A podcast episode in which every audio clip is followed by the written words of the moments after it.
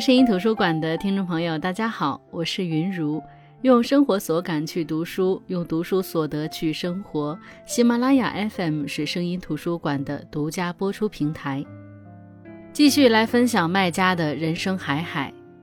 在这本书当中，有这样一个人：十七岁参军，从士兵成为军医，再到成为军统的情报特务，然后又成为解放军的军医，参加抗美援朝，半辈子都在战场上。本来是一个英雄，却不知道为什么被遣送回乡。如此人生起伏，他依然平常心对待。他善良正义，村子里没有人没受过他的恩惠。但是村里人也总想扒下他的裤子，去看看那段不能看，看了就会弄脏双眼，却又因为不能看，所以才一定要看，哪怕由此被冒犯、被伤害的文字。那段文字是上校宁死也要守护的秘密，是他过去为国而战的勋章，又是他最大的耻辱。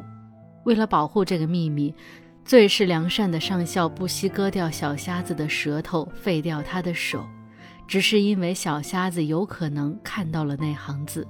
那么那行字究竟是什么呢？公安的告示证明了上校不是鸡奸犯，证明了讲述者我的父亲的清白，却让上校被扣上了更大的帽子——汉奸。知道实情的老保长不得不再一次讲出上校的一段不为人知的过往。老保长说，上校带领的军统队伍有个手下被抓叛变，导致上校也被鬼子抓去战俘营挖煤。老保长再次去上海，听说这件事儿之后，就去战俘营看上校。紧赶慢赶走到了，才知道上校被人接走了。老保长在上海那个妓院有个相好的，那人告诉老保长，妓院的老鸨把上校出卖了。当然，老鸨的本意是想救上校，但是只能依靠上面的力量。结果上面那人是女的。是个大汉奸，是个有着日本名字的中国女人，叫川岛芳子。她听说上校奇特的性能力，就把上校接走了。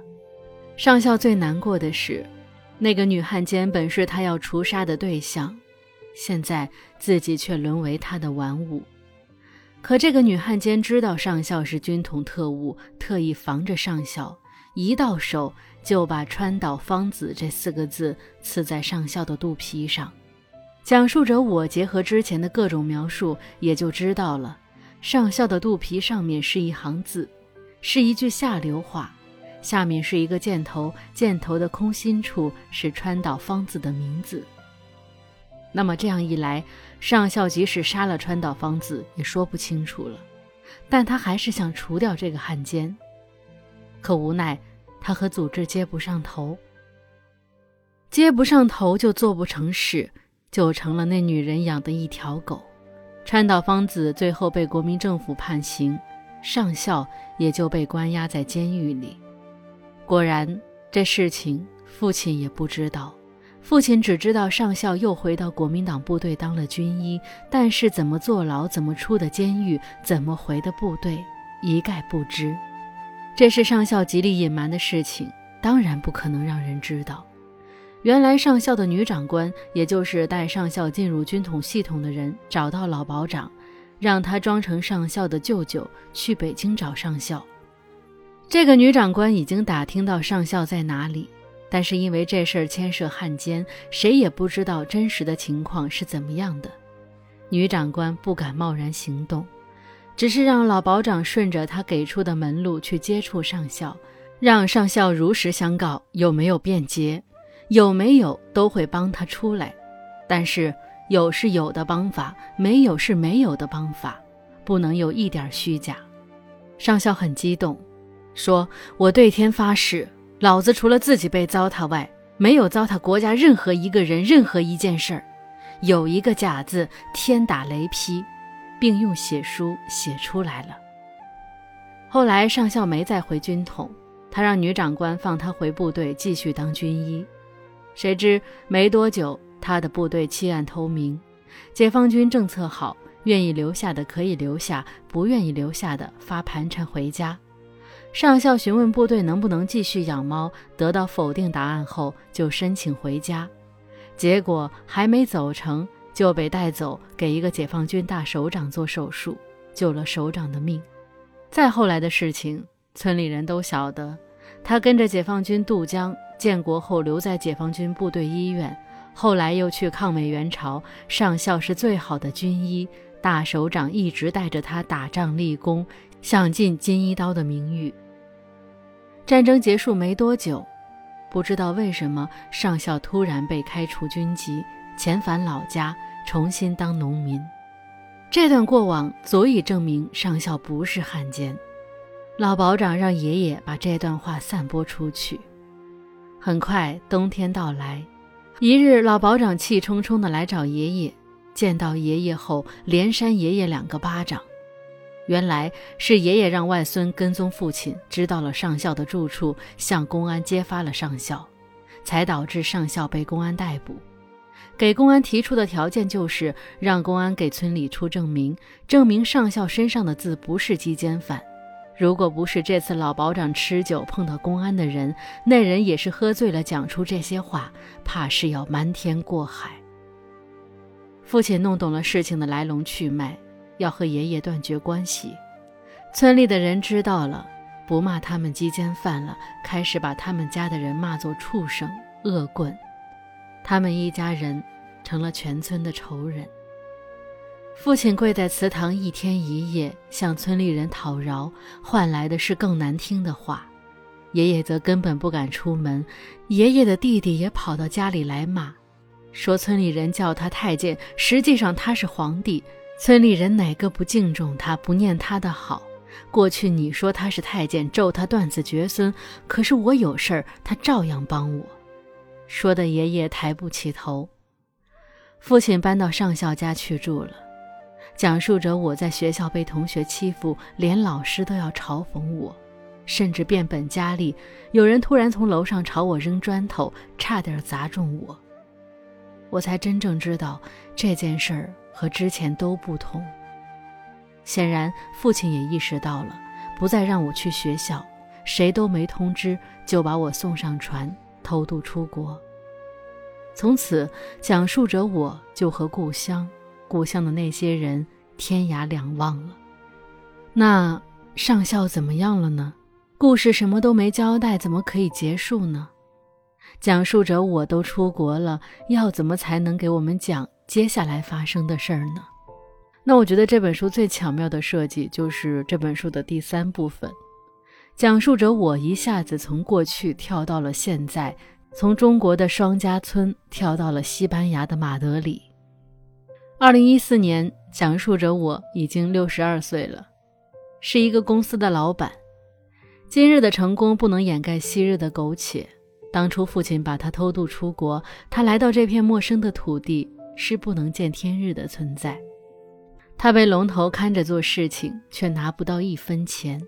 他娶了一个妻子，妻子却出车祸死去。他没有钱买墓地，便带着妻子的骨灰到处捡垃圾。也是偶然遇到现在的妻子，他在马德里才有了家。其实，在二十多年前的一九九一年，那时他还很落魄的时候，曾经攒了很多年的钱，买了一张回国的机票。回到家乡，他才知道这些年发生的那些事儿，我们也才知道那些事情的后来。原来，父亲送走了讲述者，我还送走了大哥。只是大哥没出国，后来成了别人家的上门女婿。二哥没走，但是孩子三岁的时候也死了，随后他的妻子也死了。一九九一年，讲述者我回到家的时候，爷爷死了，母亲死了，二哥死了，未曾谋面的二嫂也死了。大哥在外，家里只剩下父亲和二哥的孩子。父亲整个人陷入一种奇怪的梦魇。觉得正是因为当年爷爷做了亏心事，所以自己一家人都要赔上自己的人生。进而他觉得这个村庄有吞噬家人的厉鬼，只有走出去才能活，所以他送走了家人，独自一人来承受这些。当然，那次回乡也让我知道了上校的后来。上校被公审的时候，小瞎子的父亲和叔叔在下面喊着要脱掉上校的裤子来看看。群众们也都起哄，期待看上一眼。当上校意识到他们可能真的要当众脱他裤子，验证所谓的传闻时，隐忍多时的上校终于崩溃。他挣脱捆绑，却没有逃走，反而冲向人群。他见人就打，见刀就抢，还用刀捅自己的小腹。是的，上校疯了。这是全书最令我震撼的片段。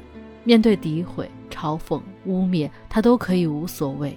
可让他耻辱的那个刺青要被揭开时，上校终于承受不住压在身上的这最后一根稻草。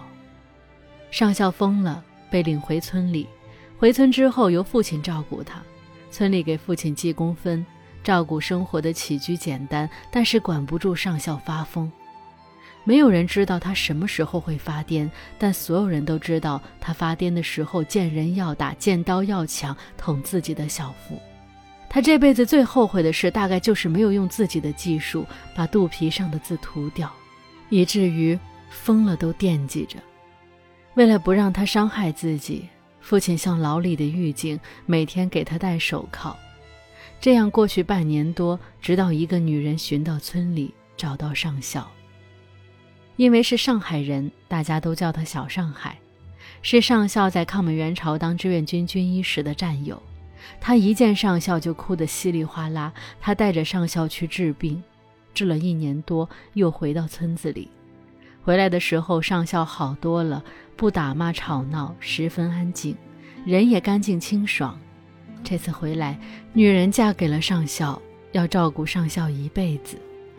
后来又过了几年，上校母亲去世，这女人便带着上校走了，回上海去了。问父亲要到地址，讲述者我也便去到上海，顺着地址找到了这个女人和上校。女人变成了干瘦的老太婆，成了一个被生活榨干的人，而上校的样子却超乎所有的想象，面色红润，双眼明亮，白白胖胖，白头发亮晶晶，十足是一个鹤发童颜的洋娃娃。这两个人，一个是老态毕现却沉稳自如，一个是鹤发童颜害羞胆怯，两个人远远超出了认识他们的人的所有想象。讲述着我当时看到这两个人在一起，只有一个念头，那就是上校把他身边的女人榨干了。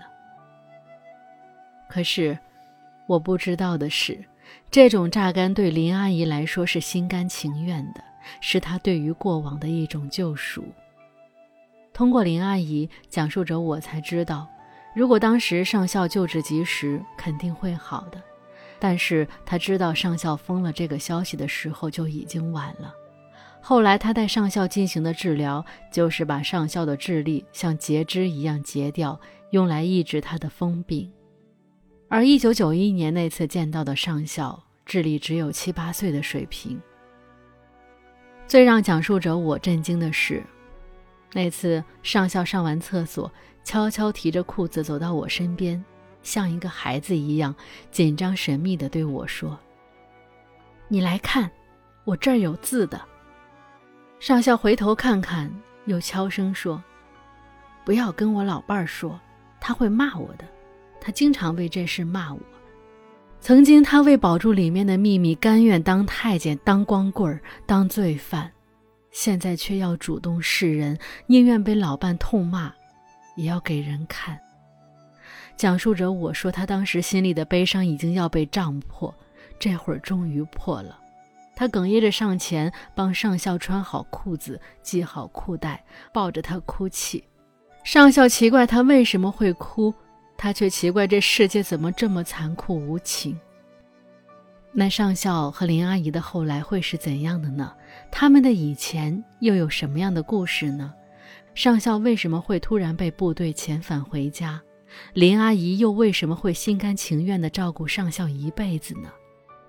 当新世纪到来，小瞎子学会了上网，原来不能写字的手能够一点点敲击键盘时，他又会说出什么样的秘密来侵蚀讲述者我呢？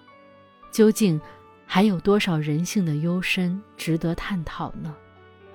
在节目里我就不多介绍了，我真的希望大家都能去书中找到答案，亲自解密。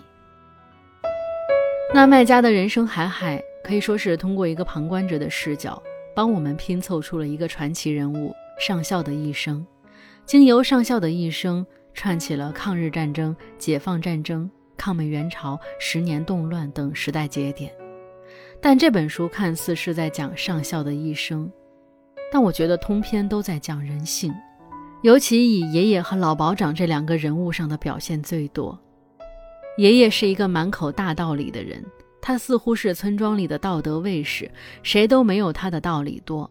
那些道理通常能够指导人们的生活，帮人们抚平内心的褶皱。爷爷看上去是善良和正义的，就像书中说，爷爷甚至连世间最低贱的蛇虫鼠蚁都不忍伤害。他说：“惊蛰不动土。”因为惊蛰是蛇虫百至苏醒的节气，土里面藏着各种卵胎，动土就要了他的命。哪怕是害虫，也应该让他们投胎活一世，这是做人的起码。可是这样看似良善和通透的人，却做了刽子手，告发了上校，亲自毁了上校的后半生，也毁了全家人的生活。但和爷爷相反的是。老保长的形象从来都不正面，村子里的人都觉得他满嘴跑火车，满口下流话，酒后更是失态，属于混不吝的那种人，也一直处在道德底线之下。但是这样的一个人，始终如一地死守着上校的秘密，守了二十多年。这样的一个不像人的人，却是整个村子里最敬畏上校的人，在他心里，上校是英雄。你们可以开玩笑骂两句，这都没问题。但是谁敢辱没上校，他是会拼命的。爷爷和老保长外在形象截然相反，但是触及人性幽深、象征智慧的爷爷，被一个废人烂人捏造出来的谣言左右，进而慌不择路、溃不成军，引发了全家的悲剧。而老保长，一个混不吝的街溜子，在那么艰难的岁月窥见了上校的秘密。却能因为承诺一直坚守秘密和人性的底线，让人唏嘘不已。也许真像作者麦家所说的那样，人和兽之间只隔着一团愤怒，像生死之间只隔着一层纸。那这本书除了人性，还在讲救赎。上校、父亲、林阿姨，包括讲述者我。这一辈子都在寻求救赎，甚至就连作者麦家自己也在寻求救赎。虽然是虚构类的小说，但因为第一人称的叙事视角、故事发生地和卖家的故乡大抵一致，所以很多人都觉得这是卖家在写自己的童年往事。但哪有作家会真的一比一的还原呢？大多都是虚构加独特的叙述方式，使得我们绝无可能让作者对号入座。真正的作家才不在乎主人公是谁，是否是完美人设，是否是在讲自己的故事等等。只要他能把自己想讲的内容，通过故事的铺设、人物的关系、情节的转折讲出来就好。所以，到底是不是卖家的故事，大家可以自行理解。卖家说：“这么多年，我对故乡总是有一点敌意，现在是时候和解了。”在麦家小的时候，因为父亲脾气火爆，常常打他，父子关系一直很紧张。正是因为童年的家庭阴影，麦家在考入大学之后的十七年里，一直漂泊在外，再没有回过乡。二零一二年，和他一生不和的父亲去世，自此以后，麦家只发表过一篇关于他和父亲的文字，写尽了痛苦和遗憾。在麦家消失的几年里，人们不停地猜测他可能是被父亲去世的悲痛击垮了。所以，与其说是与故乡和解，不如说麦家真正想要与之和解的，其实是自己的父亲，也其实是自己。《人生海海》这本书大概也是麦家对故乡和父亲以及过往的自己的一次正式告别。麦家说，《人生海海》的书名来自一句闽南语。形容人生像海一样复杂多变，每个人都会经历苦难，每个人也终会找到与人生相处的方式。我想，卖家通过上校这样一个英雄式的人物，想告诉我们的，不是上校这个人的人生有多么的辉煌，这个人有多少的闪光点，而是他居然可以在起起伏伏的人生中如此坚定地活着。再大的风浪面前，他始终可以对命运宽容与无常和解。他那么努力的想活着，是因为人生海海，敢死不叫勇气，活着。才需要勇气。好的，我是云如声音图书馆，我们下期再见。